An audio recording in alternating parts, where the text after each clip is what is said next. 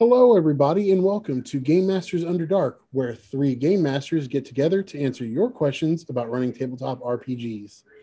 Uh, in continuation from last week's episode, where we pick one GM and they kind of show us their world building process, we are going to go with Matt H tonight. Uh, Matt, how you doing?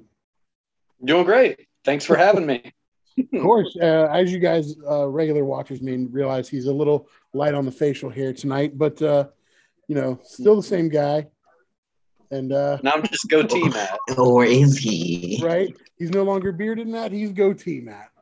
Um mm-hmm. so just a quick update before we get started. We are uh as a reminder, we are of course here on YouTube, uh Spotify, Apple, and Google Podcasts.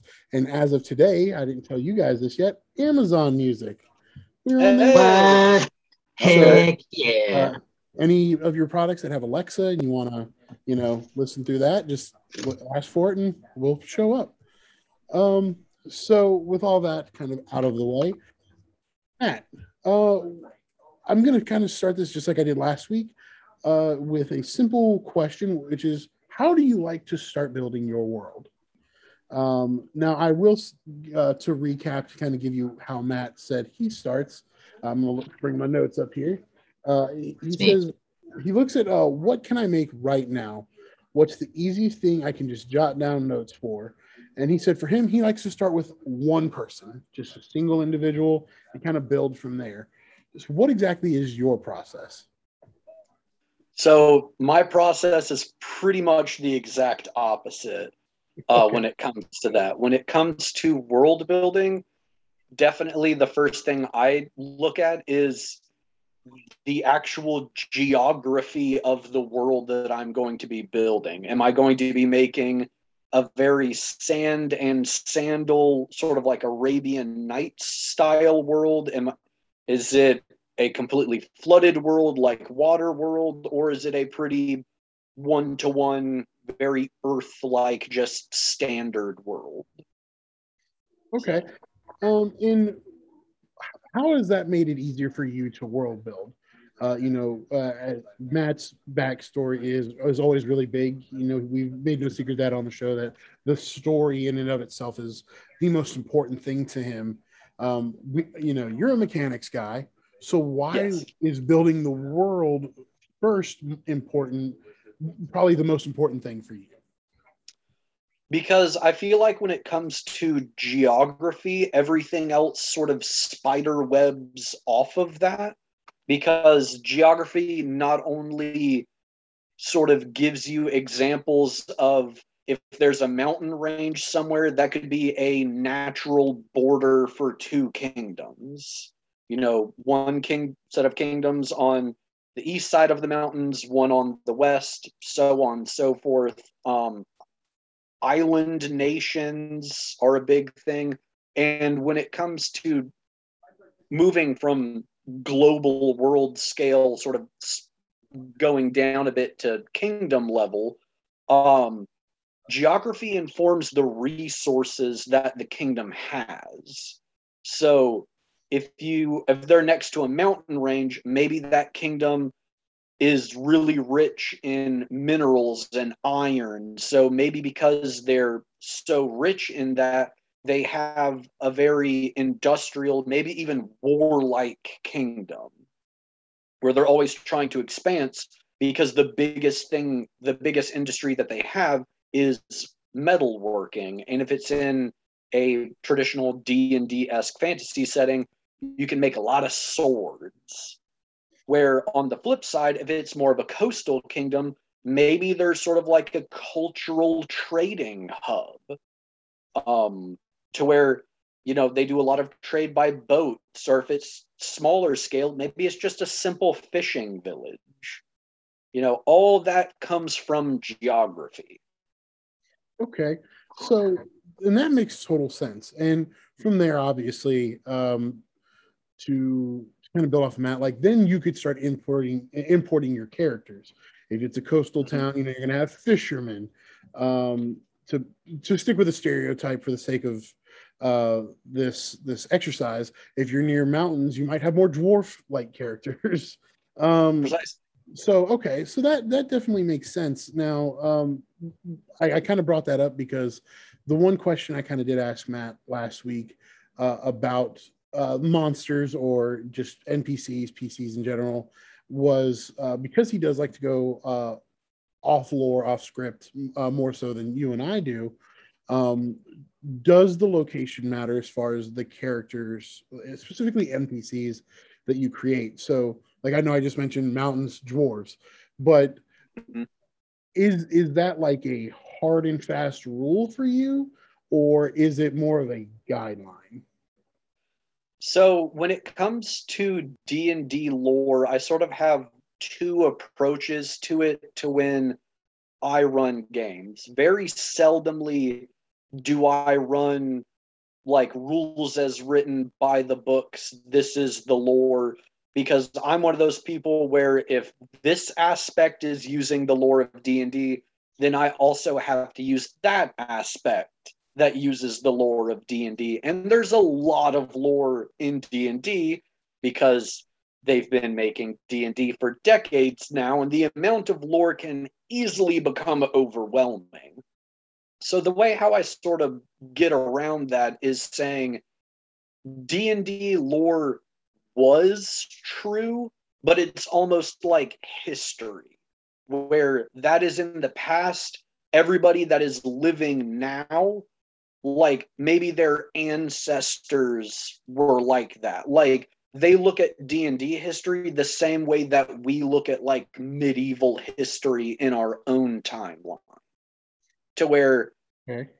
people cultural cultures philosophies and ideas about things just given time have just naturally evolved over time uh the other sort of way how i do it is the d&d lore is true for that group of dwarves maybe or this location of dwarves. Like yeah you know dwarves you know very traditional very family focused like maybe in the bearded mountains they're like that but over here on you know the sun coast or whatever the dwarves are completely different.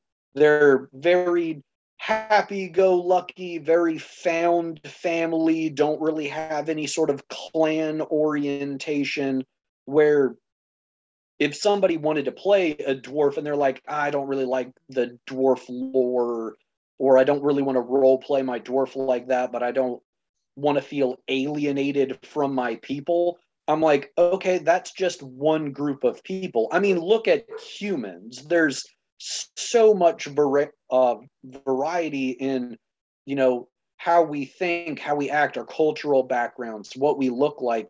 I just sort of extend that naturally to all of the other races in d&d where you know a, a person in america is different from a person that's not from america.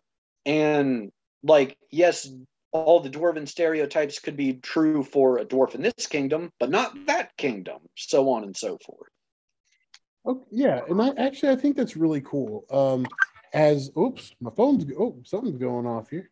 Um, as uh, sorry about that. Uh, Yeah, and I think with two of the all, all three of us, our families have uh, very closely to us immigrant backgrounds. Uh, my grandmother being Japanese, your grandfather's Italian. Um, Mhm. You know, I, so I know we all have that makes a lot of sense. You know, I'm you can't tell by looking at me that well, maybe you could. I look like a sumo wrestler that my grandmother is Japanese. You know, I mean, but like if I look at you, I wouldn't necessarily think Italian because of who may, you know, until you start talking with your hands. You know, we made that that joke a little earlier, but some Mhm. sometimes there are those things where you don't realize it until certain small things pop up. Um, so I definitely see where you're going, looking at it more as like a history than a hard and fast rule. Um, Mhm. But I do know there's going to be these questions um, with that rule with some of the races that are a little more rare. Uh, like let's go with like Aarakocra. They have a very specific history and lore, and when you look at the entirety of the D and D universe, they're not super prevalent. So with a race like that, um, would you be more likely to stick closer to their back, like their traditional backstory, or would you still kind of look at it more as, of, from like a history perspective? Because it's easy to do with dwarves, humans, and elves. Maybe not so much as like a rarer race. So when it comes to the rarer races, normally I stick fairly close to traditional D&D lore assuming there's no problematic parts in it. Um.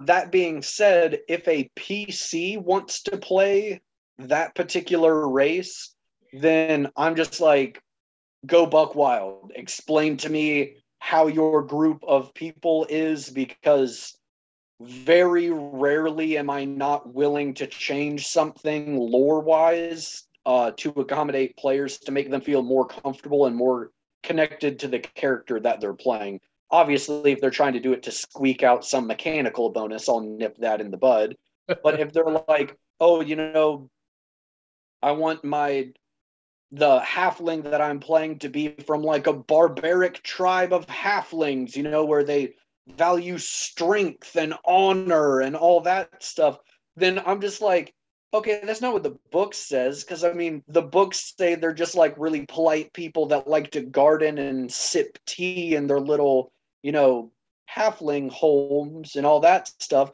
But if somebody wants to play that, cool. Maybe there is this sort of like roaming, honorable, barbaric tribe in the world. And they just gave you a really great idea that you could incorporate into your story. So yeah, and uh yeah, actually that really sounds really fun and I might have to do that now. Um yes. but that that being said, I'm glad you brought up story because this was another question that I had last week, which is so um you're kind of building your world, you know, you've got your your towns, your cities, your we'll go we'll even just keep it smaller like a chunk of a continent you know wherever this is going to occur. How much of that um, of your campaign do you build before your session zero? And uh, i know like with matt last week his answer was more like well because i build on characters um, you know if the group wants to do like a to we'll use the published stuff like a Waterdeep Dragon Heist where it's more of a uh, detective kind of mystery then that's super easy because you just reflavor the characters. Or if they want a dungeon crawl okay same thing. Maybe one of the npcs are was captured or something and you've got to rescue them from that. Um, mm. because you're building you're essentially building the world first what at what point do you get to that process of okay what are potentially some dungeons quests characters things like that that will start to really shape the day to day of your of your world? So i and i know this is going to sound like blasphemy to some people but i create a world that it's on its own timeline NPCs have their own goals and motivations completely outside of the PCs. I create very much so a sandbox where if you guys do something, it's going to help move things along. Or if you don't do something, things are still going to move along in that area. So even if you choose not to interact with something, you've still made a choice on how that thing is going to go. To where a, a good example of this is uh, there's a kingdom, they're in a civil war. The PCs go and visit it. They want nothing to do with that civil war, and then they go on to the next town. I'm not just going to not go back to that kingdom ever again. Your PCs didn't help but there's going to be a winner to that civil war. And if the side that won knew about the PCs and knew that they didn't help, that might have repercussions. That being said, I also try to incorporate as much as the uh, PC's backstory and own personal quests into the world. So I try to bake that in as much into the world as I possibly can. The reason why I sort of set up the world the way how I set it up that is completely independent of the PCs to start with is because you guys are very good at this. You guys give me PC backgrounds and personal motivations and goals and all that stuff. But I've played with groups where they've been great players, but until I throw a hook out at them, their character is basically just doing the idle animation in a video game where they're not a self starter. They want to be told what their goal is. And even when I DM, I'm never going to tell a group like, this is the story, this is what you have to do it, anywhere. But things are still going to happen in my world, whether or not you interact with them or not. So, Okay. that's sort of my approach to it. No, and that's great. And um, we, I did this last week as well. I keep bringing that up, but uh, just for those who maybe haven't watched, and now they want to know kind of the format. We're about halfway through, um, and one thing I noticed that is definitely different between the two of you. Um, one of the many things in this case is by this point last week, uh, me and Matt were able to be like, oh, so here's one or two characters, and here's a quest you guys can go on based on how he's building his world. Um, so your with your approach, it seems more like whether we give you that information or not, like you're gonna have these quests. It's just more or less like a, not a necessity, but just okay, do it or don't do it. Um, Mhm. Vices, uh, not in a bad way, but in Matt's Art Halden game, um, uh, I guess he would now be kind of bearded Matt. We'd have to switch. Yeah, whoa. Um, you know, he there's one quest, and we keep messing with him about it, where he's like, you know, there's this necklace you guys should really go get, and we're all like, no, we're not. And he's not, and and he's not forcing us, but he is definitely reminding us of like it is an important thing. Um, and so what you're saying is, is you probably bring it up once, maybe twice, and if we were just like, no, you're gonna be like, all right, well, hopefully somebody wrote that note down because uh, I'm not bringing it up again. Is that? I mean, I know that's kind of hyperbole, but is that kind of your process with that? mm-hmm. Okay. Uh, it, if I give you any information at any point in time in my campaigns, it's never throwaway information.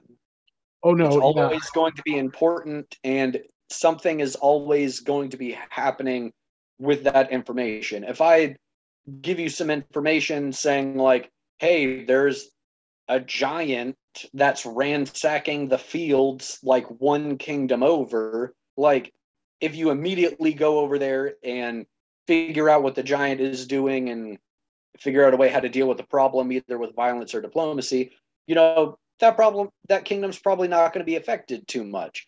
Now, if you wait like five levels and then decide, hey, you know, like we we heard about this giant thing like six months ago, we might want to go check in on that.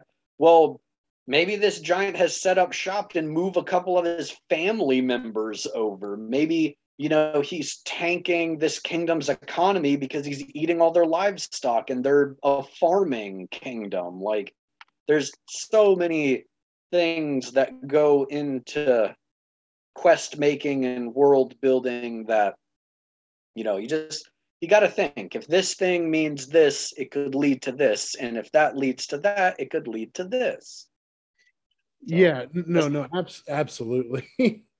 Um, just player brain coming out sorry no, no, that's that's kind of you know that's that's why we're here to kind of put all this put all this information out there. Um, Mhm. Now, speaking of quests, and I know I kind of brought it up, uh, that is an important part of world world building, whether you, you like it or not. You know, it's something you you kind of have to do. Uh, but to bring it back specifically to plot hooks, that was not something that um, we really got to last week because, um, as we said, that's not the first thing on on Matt's uh, list of things to do. So, would you say that creating an interesting plot hook would maybe be, you know, if if creating your world's one, plot hook is two, or is there something else that maybe you would do even before worrying about the plot hook? So when it comes to plot hooks, I've noticed that the way how I approach things, plot hooks and world building sort of go hand in hand, at least in my brain, the way how I think things.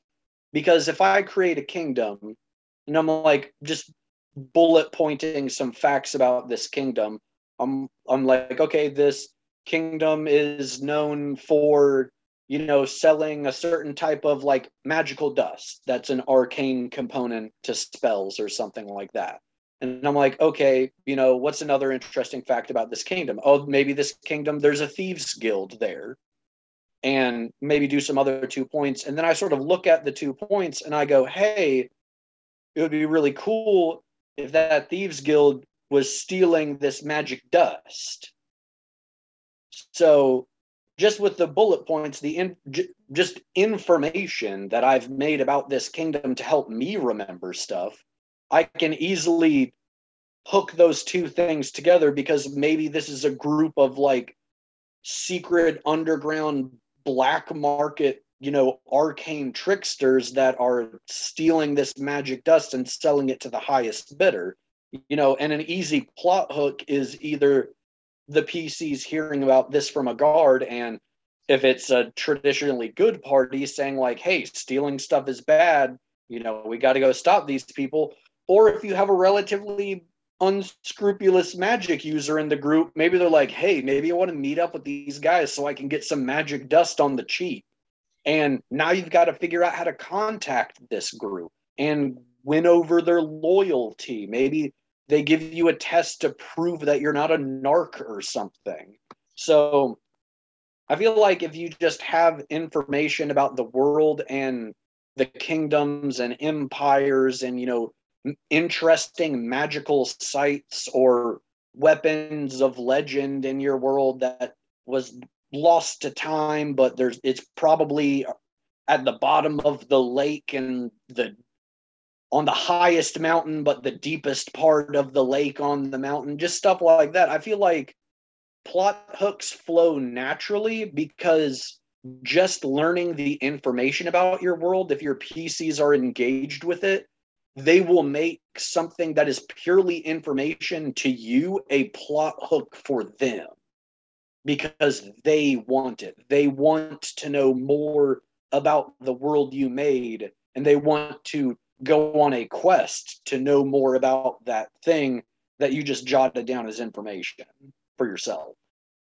Okay, yeah, that's and and I can definitely see that that aspect. Um, I'll you know be honest, that might not necessarily be something I would look at. Um, but I've also never thought about it. Like that's that's as a as the the new you know GM here. There's a lot of things like with building my current world that I'm in, and and I showed you guys the other night. I was excited like over a map. But as a new GM. I feel like that's a big step. And like I've got names of towns. I've got I you know I kind of gave you guys a little backstory on the big bad, which uh, will be my next question actually. But those are things that um, some of those things that I implemented after talking with Matt last week, where I'm like, oh yeah, like let's let's work on some of that. And I think having um, an idea of what the towns are about, I guess more or less, to kind of mm-hmm. quickly summarize that, definitely will help with that. Um, so we are running a little on time. So there is one more question um, that I did have. Um, and the one one aspect of uh, what we did last week was Matt was like, sometimes starting with your big bad is a great way to build a world. Um, mm-hmm. And I, I had not done that. I was worried about other things. I had ideas on the location I wanted to kind of mimic from real life and um, things like that. But how how far into your process do you go before you either start to create or settle, depending on you know what kind of campaign it is, on your big bad? Because so is that going to be dependent? Oh, I'm sorry. Uh, is that going to be dependent upon the world you are building, or do you go into it with like, okay, I have like a couple of ideas rattling around. We'll just see where this leads me. So, I would probably definitely say, at least for me personally, I do world building first, like the actual geography, then empires, political systems, and stuff like that, and then think about the types of people that would either be pushing against those systems, and if they're good systems, they could easily be a big bad, or if they're bad systems, who would be leading those systems?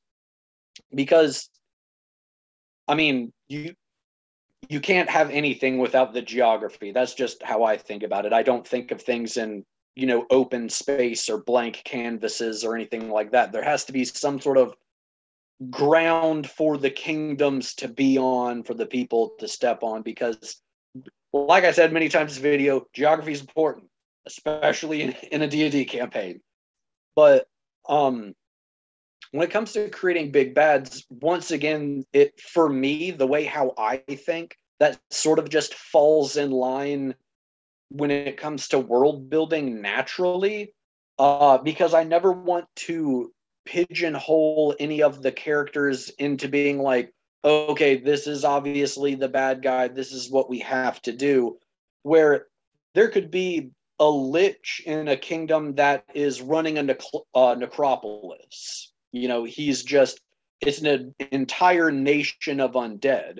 Well, if you're running a two person group, one of them's a death domain cleric and the other one's a necromancer wizard, they might want to try to work for that guy.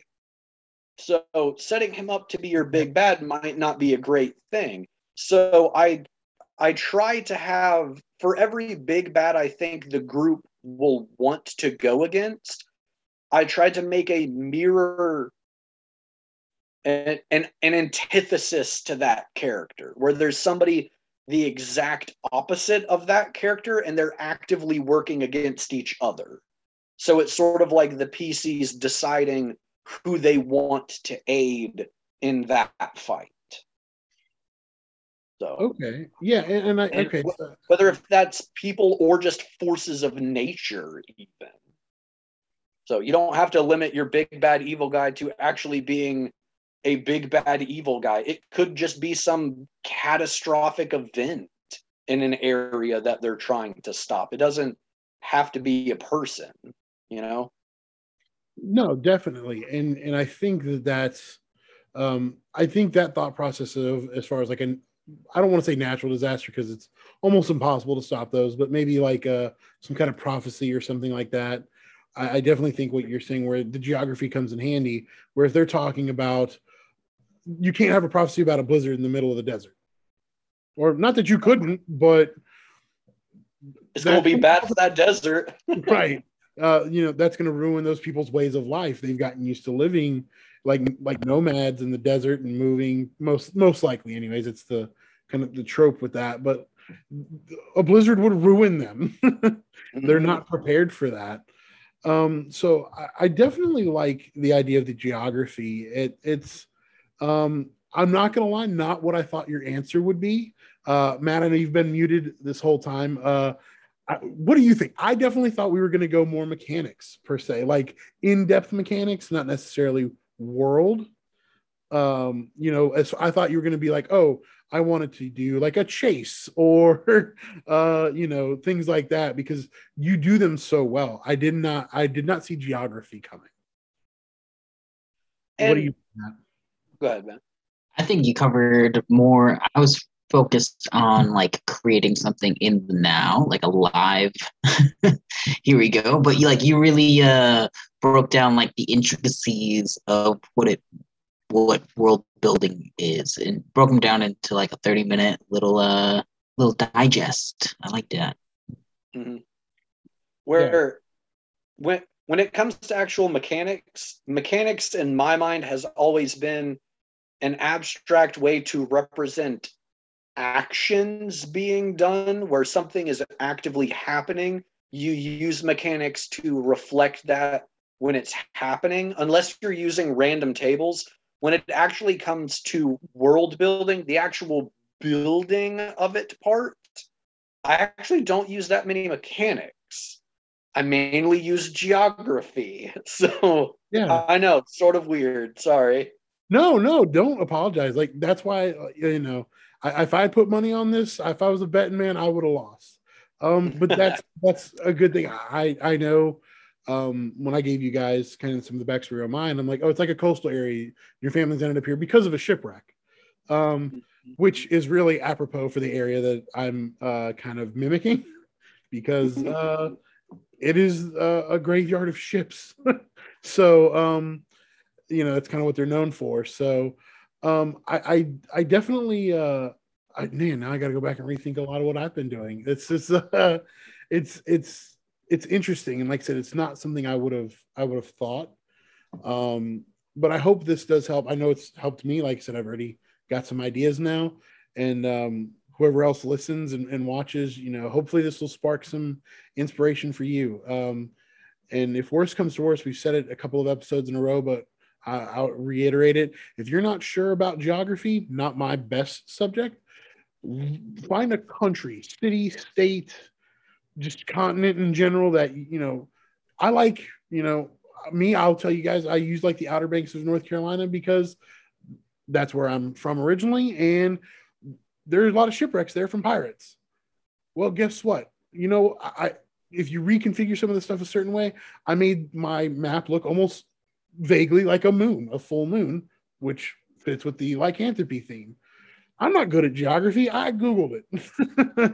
um, yes, Google is your friend. So if you're not sure, um, always use that real world inspiration because it it will save you a lot of a lot of uh, headache and trouble in trying to think it up yourself. Um, it, it gives you somewhere to start. So, uh, yeah, did you have before we, we sign off? Did you have anything else that you uh, you wanted to add or uh, wanted to get to?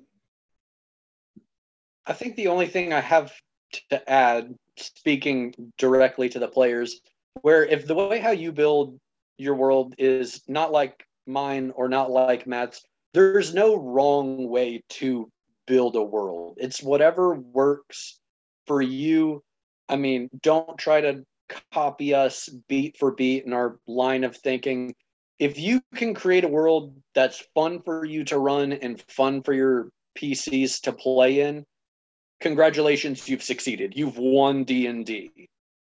So, just whatever works for you, maybe grab some tips from myself, maybe grab some tips for Matt, mix and match to your heart's content. But if it works, even if it's completely different in every single aspect, if it works, it works. You do you. Definitely. That definitely. And, uh, I, you know, like I said, hopefully uh, you guys will. This will, like I said, spark some uh, some ideas for people, like it has for me. Um, next week we will kind of finish out this short series with one or both of these guys asking me these questions. So um, stay tuned for that next week. Um, as always, if you enjoyed the video, please you know like, comment, subscribe. Um, you can find us in all of our different uh, platforms just for the audio version uh, from the banner on our homepage. Uh, we'd also have our Patreon up and running uh, a little bit as well and um, keep an eye out. We're, we're getting the social media stuff set up and uh, hopefully have that running here in a little bit. So we, we look forward to uh, interacting with you guys there on uh, on different social networks. So uh, for myself and uh, the Mats, we like like I said, hope you guys uh, enjoyed the video and happy gaming. See you guys next week. Bye guys.